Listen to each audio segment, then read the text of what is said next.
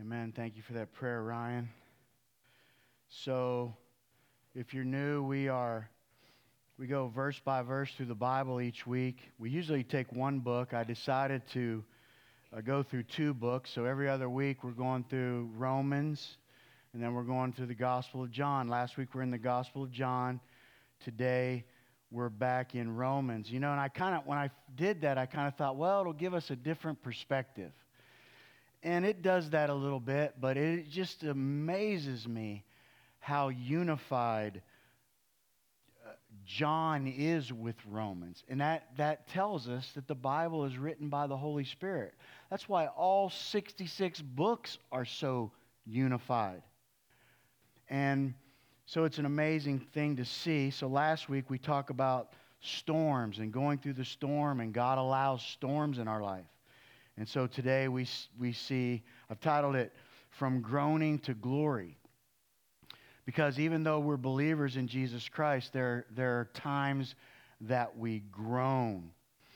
Um, Romans 8, that we're in, is one of the most encouraging chapters in the Bible. It's a favorite of many. If you're discouraged, if you feel like you lack faith, um, I would say memorize Romans 8. Even if you memorize a few verses. But man, you memorize the entire chapter of Romans 8, it'll change your life. That's how powerful Scripture is. So let's start off.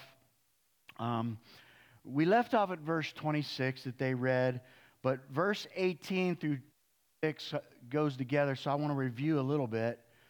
Let's start off with verse uh, 18, Paul says, For I consider that the sufferings of this present time are not worth comparing to the glory that is to be revealed in us. That is an awesome verse.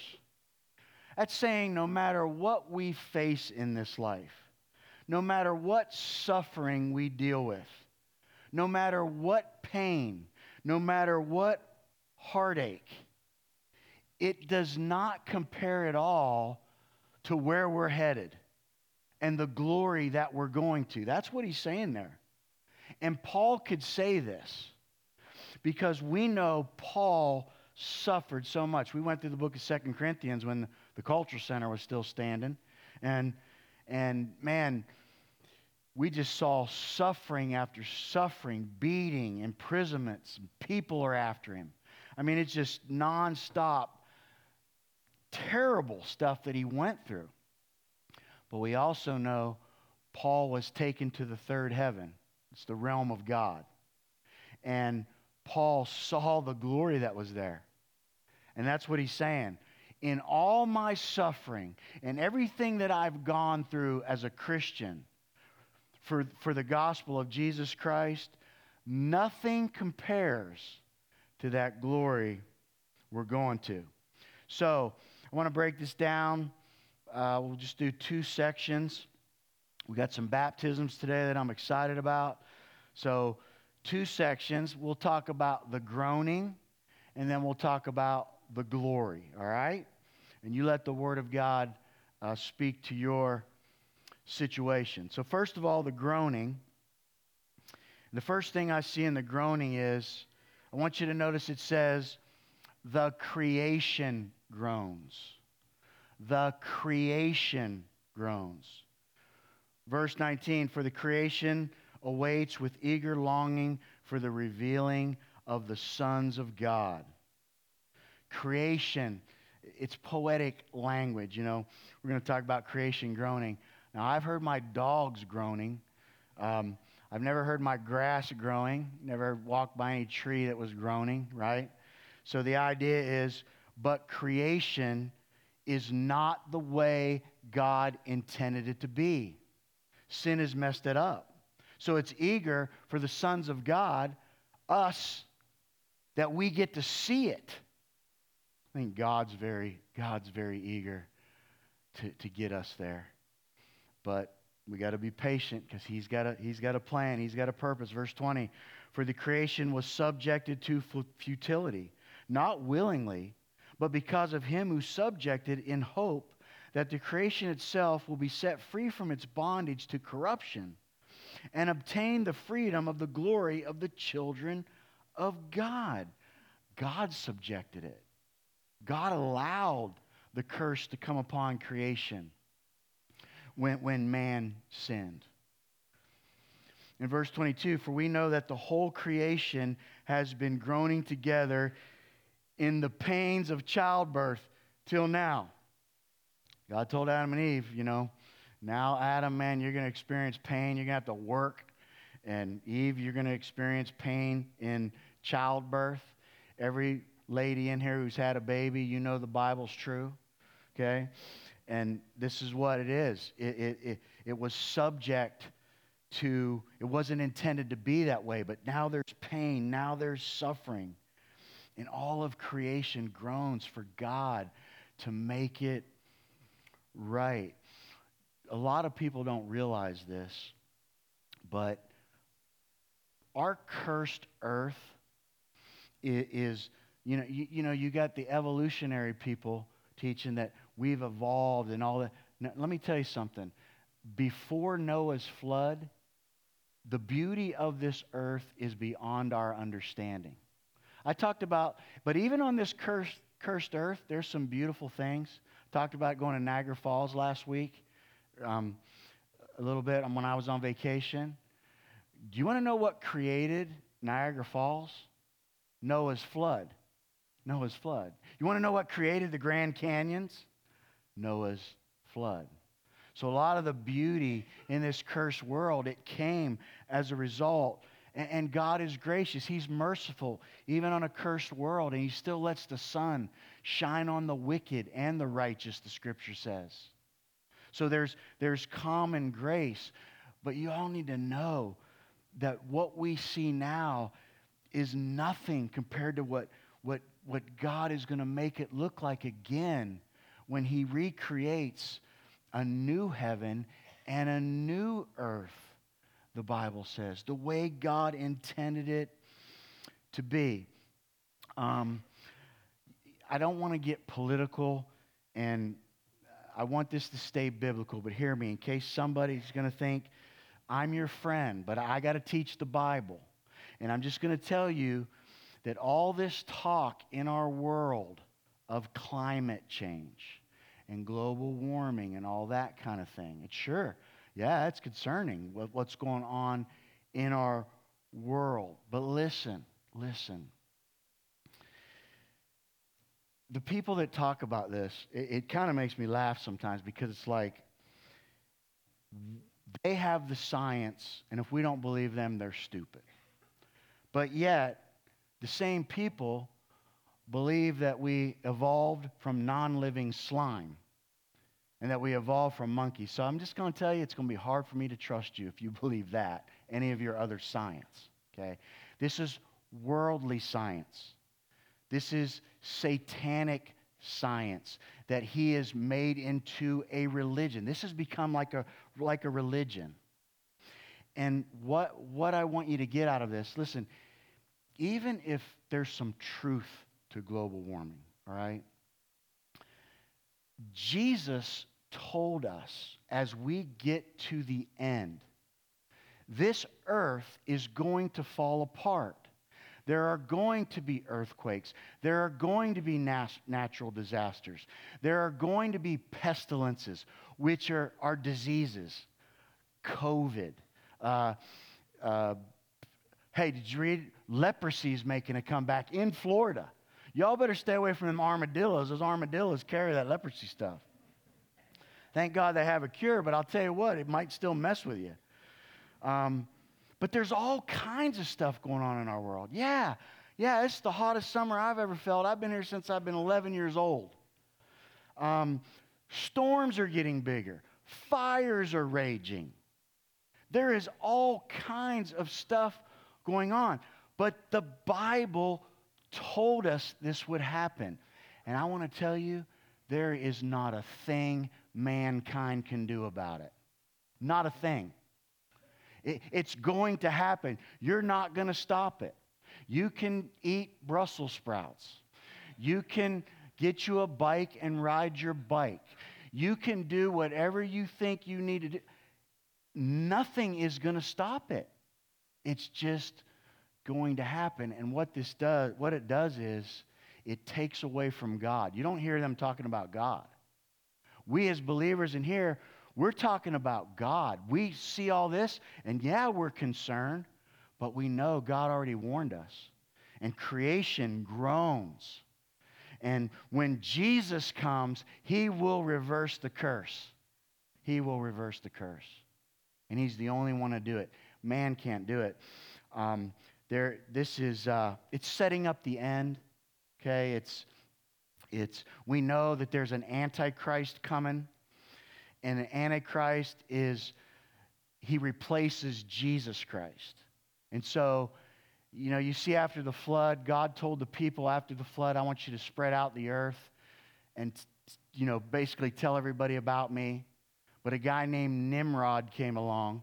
He was like the first Antichrist. And he said, No, we're not going to do what God said. We're going to build a tower to ourselves. We're going to worship the stars. We're going to worship ourselves. We'll fix everything ourselves. Who needs God? And that's what's going on with all this. Watch it. It's man's got to come together. We got to we got to fix it. And ain't nobody going to fix it. I'm sorry to tell you.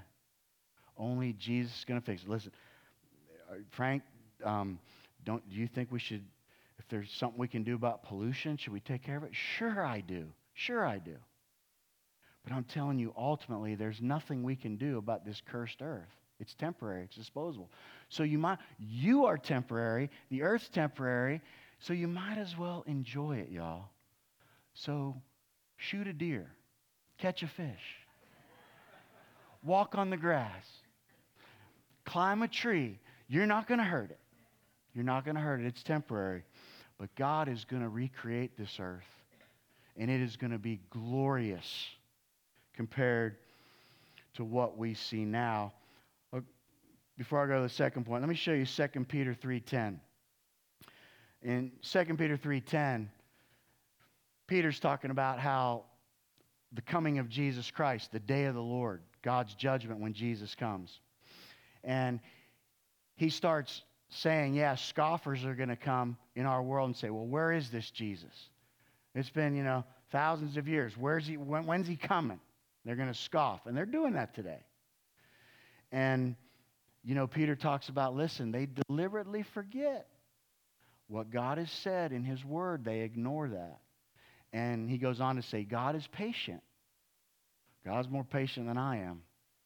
You know, God is patient. Why? He doesn't want anyone to perish. He wants people to come to him. There are people that need to come to him. Don't you want people to come to him? And sometimes we get selfish. God, end it now. You know, get rid of these bad guys now. Well, we're supposed to be trying to save the bad guys. That's our job as a church. But Peter says this in verse 10. He says, they scoff at it. But verse 10 but the day of the Lord will come like a thief. And then the heavens will pass away with a roar, and the heavenly bodies will be burnt up and dissolved.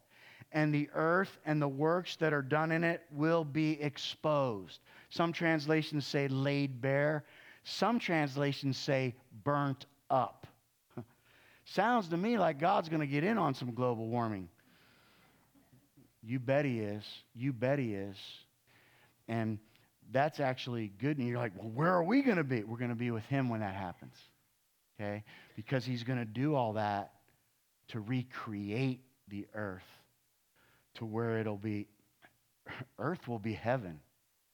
And everything, the animals and everything, and the beauty of this world will go back to where it should be. I, like I always say, animals are going to be tame and people are going to be tame. and it's going to be a great time. So let's look at the second thing the Christian groans. The Christian groans. Not only is creation groaning, the Christian groans. Verse 23 and not only the creation, but we ourselves who have the first fruits of the Spirit groan inwardly as we await eagerly for adoption as sons, the redemption of our body. Say, wait a minute, we're already adopted. Ephesians says we're already adopted. We already belong to God. Yeah, the contract's been signed, but we're still stuck at the adoption agency. And we got people being mean to us. We belong to God. That's a done deal. But He's coming and He's going to rescue us from this adoption agency and take us home. I love that. So, verse 24 For in this hope we were saved. And now, hope that is seen is not hope, for who hopes in what he sees? But if we wait for what we do not see, we wait for it with patience. And this is what Jeremy was talking about how we got to be patient in all our groanings. We got to wait on God. We don't like all the groaning. We don't like the way creation is. We don't like what's going on in our world. But we got to be patient. And when we learn to wait on God and trust God, as Jeremy said, we realize God is bigger than our problems, bigger than any groaning we go through. It builds hope in us. So you might be here and say, Man, I need some hope. I need some hope. Well, you can't just muster that up yourself. So what do you do? You go towards God, you go towards Jesus Christ, you get His Word. And when you learn to wait on God, trust God, hope is built within you, and it just happens.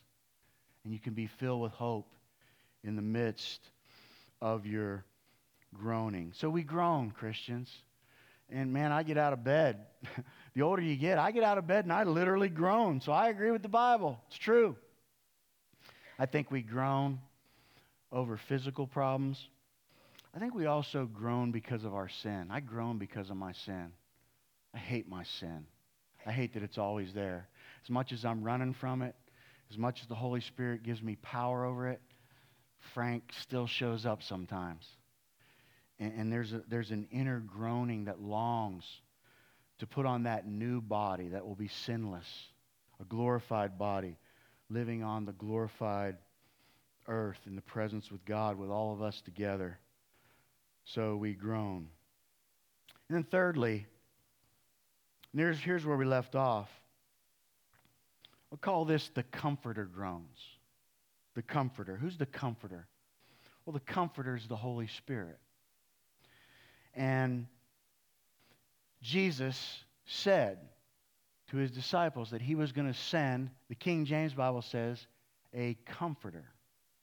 Uh, the ESV that I use says the helper. He's more than a comforter, he helps us in everything. And the NIV says he's an advocate. What's that mean? He speaks on our behalf. God, God is speaking on our behalf. He wants to comfort us.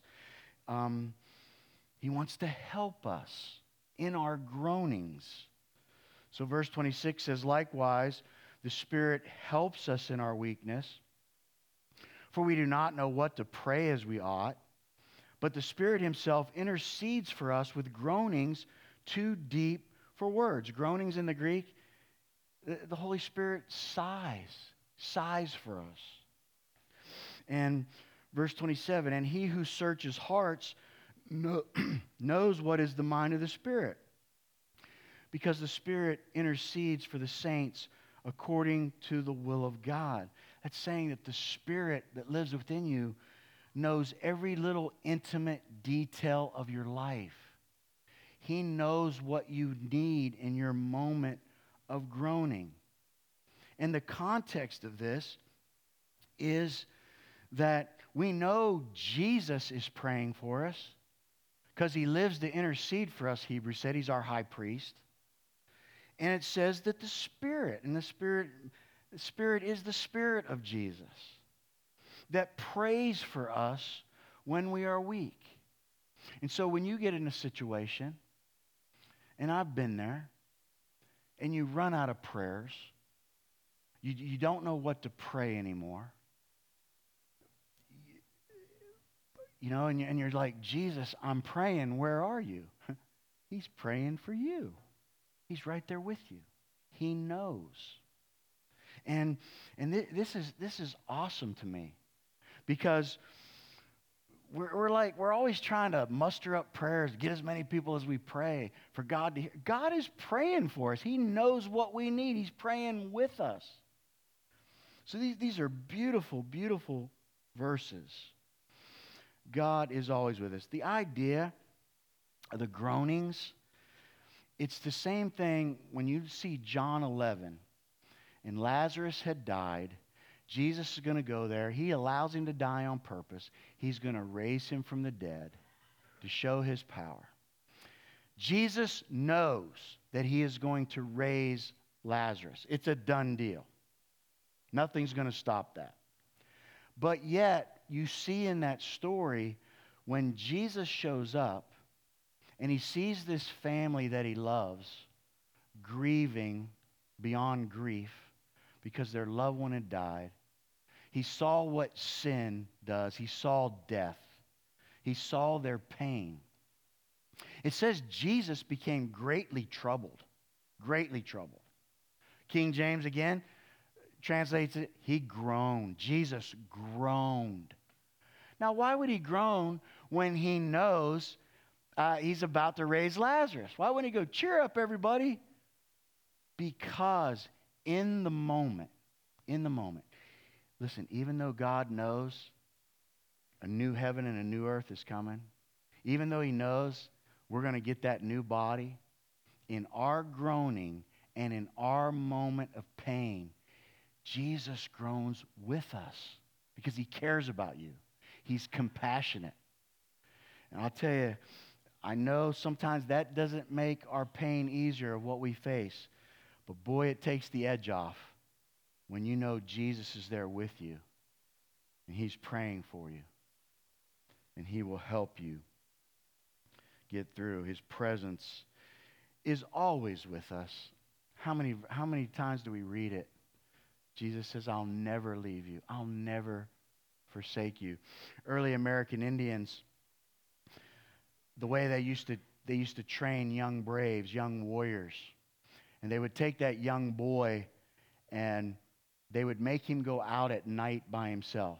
They would explain to him one day, you're going to be a warrior, you're going to protect the tribe, so you, you need some training here. You're going to go, have to go out and stay in the dark all by yourself. And so the young boy would go out at night, terrified. Back then, no street lights, no flashlights, right? So he, this young boy would go out into the night thinking he was all by himself. And he would hear the sounds of the scary stuff that goes on in the night, the howling of the wolves, and all those sounds at night that can give you some anxiety. And he would fall asleep to that anxiety and fear. But when the young boy woke up in the morning, they designed it. His father would be there standing over him with a bow and arrow showing that his father never left him. He followed him the entire night to protect him. And let me tell you something our God can protect us, our God is watching over us, He is with us in all situations. So let's, let's look at. Uh, Let's go to the second part. Let's see the glory now, the glory that's coming. Okay? And I want us to see our bad our good, and our best that's yet to come. So let's first of all, let's talk about our bad. Our bad. What we think is bad has purpose. Romans 8 28. We all know this one, I hope.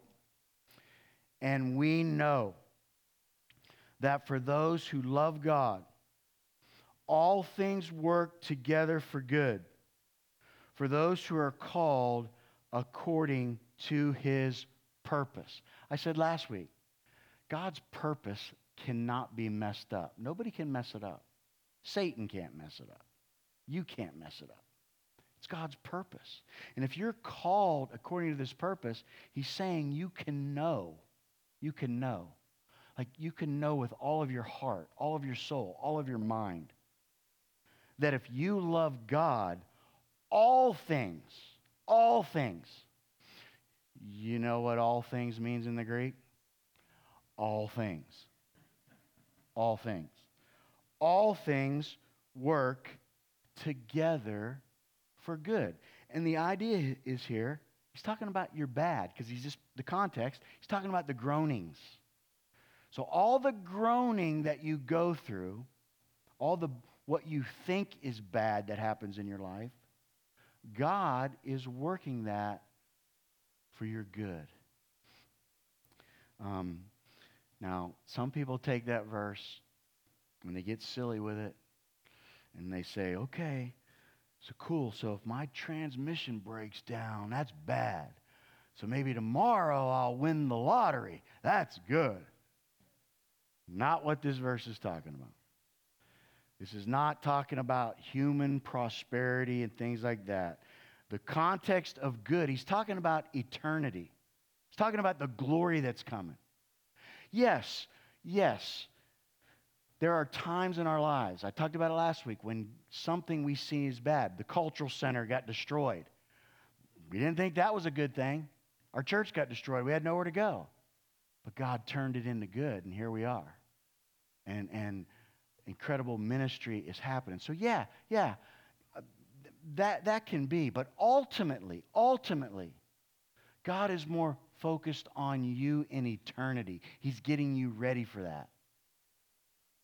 So all of this bad works for the good. Uh, down the road, down the road at the drugstore, there is a chemist, and he is mixing poisons. Uh, poisons that if, if you drank it or ate it, it would instantly kill you. But this chemist knows how to take those poisons and he mixes them all together in a way. Chemistry, you know, it, it's, and it becomes a medicine that will save a life. And our ultimate God, he, he, he's the, his sovereign hand is over your life.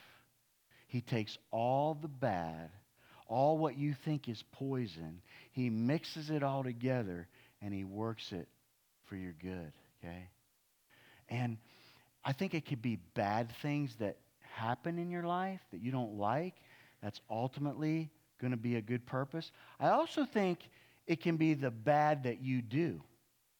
So some of you are sitting in here very guilty about bad things you've done, and no matter how much you pray about and try, you can't wash it off.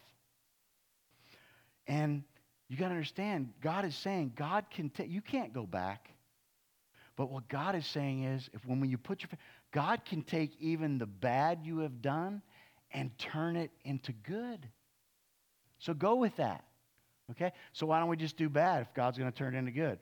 Well, because then you're going to be like Jonah, you know, swallowed by a fish. And God's going to have to discipline you, okay? No, don't, don't. And if you love God, we should want to do what's right. Okay? So, secondly, so we see our bad has purpose. And secondly, our good has power. Our good has power. Our bad has purpose. Our good has power. Now, when I say our good, I'm talking about my good. There's nothing good within me. It's the good, it's the good work God is doing in me. So your good is it's the work God is doing in you, and that has power when you submit to that good work. So Romans 8:29 says, "For those whom he foreknew, he also predestined to be conformed to the image of his son, in order that he might be the firstborn among many brothers." So it says, those he foreknew. What does that mean? Ephesians says, Ephesians clearly says that God chose you before the creation of the world, meaning God knew you. Everybody tries to understand that and gets in debates. And there's the problem you can't understand it. But it clearly says, it's, instead of us, we're not supposed to argue about that. What we're supposed to do is go, wow, God chose me. It's supposed to be a good thing that He knew you, that He loved you before He even created this world. And He predestined you. Uh, everybody gets uptight about that word. Just means it's a guaranteed, it's a done deal by the sovereignty of God. And watch this to be conformed to the image of his son. What's that? God, in your groanings, in your struggle, in your trials, God's building character in you. So what? You'll be like Jesus. You'll have his character. What's Jesus' character? Love, joy, peace, patience, kindness, goodness, faithfulness, gentleness, self control. You know what that describes? Jesus. And that is the fruit of the Holy Spirit. So God is wants the Spirit to take over, and in all these things, He's conforming us to be like His Son, in order that we might be the firstborn among many brothers. Firstborn, prototokos, it's a, it just means preeminent. Um, you, you know the story of Jacob and Esau. We'll see that in Romans 9. Uh, Jacob was the younger son, the firstborn always got the rights. But, but even though Jacob was born second, he became the firstborn in a sense. He got the authority, he got the rights of the firstborn because God chose him. And, and man, you read the story about Jacob, he was a bonehead. He, he did all kind of crazy stuff, but you know what? He was God's, and God developed him, and he had a heart for God. Esau, he was interested in stew. He sold his birthright for a bowl of soup. And there's a lot of people in this world, they'd rather have soup than Jesus Christ. And that's sad. That's sad. But that's what it's saying that you're chosen, you're special, God has made you preeminent in the midst of everyone, that you're his child and it has power to conform you to be like his son. And then finally, we'll close with this have our baptisms. Our best is perfection. So our bad has purpose, our good has power, and our best is perfection. Our best is yet to come. What's to come? Perfection. Verse 30 And those he predestined, he also called. And those whom he called, he also justified. And those whom he justified, he also glorified. So again, it's God's purpose. So God chose you before the creation of the world. You weren't born into this modern era. You were predestined. God knew you. He loved you beyond our understanding. And then He called you to Him through the power of the Spirit. He brought you to Him. And then when you responded, He justified you. We already talked about justification. Just as if you've never sinned. Because Jesus came and died in your place. He took your sins upon Himself so you can be justified. That's the beginning of salvation, right? Then what's the next part? We're in it right now sanctification. Salvation is a done deal. We're going we're going to see in the next verses, nothing can change that. Nothing can take that away. But now, when you're truly saved, you see the process of sanctification. What's that? You're being conformed to be like Jesus. And it's tough, it's hard. But that's the direction we go as believers. And what's the final thing that happens? We're glorified. So we're saved, justified, sanctified now, and coming in the future, glorified. Glorified bodies on a brand new earth. I love the way Paul says, he says, he also glorified, like it's a done deal. It hasn't happened in our, our, our mind yet because we're not there. But in God's mind, it's a done deal. The, the point is, nothing's going to mess it up. God is going to glorify you. It's going to be a great day. And I know we don't know the day or the hour Jesus is coming. We see everything the Bible is screaming that we're approaching. Um, I hope Jesus comes on a Sunday so we can all go together, right? That'd be cool. Listen, dear brother, dear sister, your best is yet to come. And what's coming is perfection. So, well, nobody's perfect. God's perfect. And the perfect God will make you perfect, and He'll make this world perfect again. And that glory is coming. Hang in there with your groanings. I'm groaning with you. I'm groaning with you.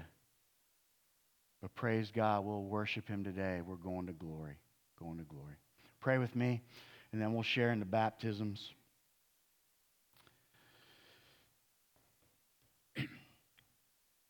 So I like to pray in these final moments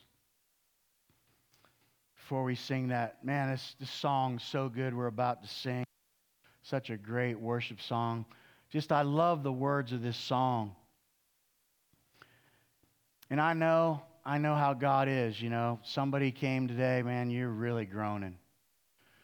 You're really going through a hard time. You feel like I'm talking right to you. Like you you've been praying and praying and praying, and you just feel like, I don't even know what to pray anymore. And I hope you heard today God's praying for you. The Holy Spirit, Jesus is praying for you. You just, you've got to trust Him where you're at. Trust Him where you're at. He will be with you. He will, he will never leave you, never forsake you. If you walked in here today and you know, somebody said, "Hey, come to church, check it out," and you don't even know you don't even know what it's about. Maybe God's the Holy Spirit is tugging at your heart, drawing you to Him, drawing you to Him. So what do you do? You say, God, God, I don't even understand all this. This guy's talking, this old guy's talking about up there. But God, I want you to be my Savior. God, I want to give my life to Jesus. I want to trust in him. I want to live for him. And Jesus will do an incredible work on your life. Father, thank you today. Thank you, God, for these dear sheep who want to be fed. Thank you for Romans chapter 8. God, how encouraging. Just encourages us builds hope in our hearts in the midst of this crazy, crazy world, Lord. God, thank you. When we look at all that's going on in this world, we can rest in our spirit. We can rest in our soul that you are sovereign. That God, you're coming soon. You will make creation right. You will make Christians right. And in the meantime, we have your comfort from your precious Spirit. So, Father, now, God, let your Spirit in our hearts help us to worship you, to love the words of this song, and to give you glory, Jesus, for what you've done for us. Bless our time of baptism as these young ones come. Pray all this in Jesus' name. Amen. Let's stand, let's sing, and then we'll share in the baptisms.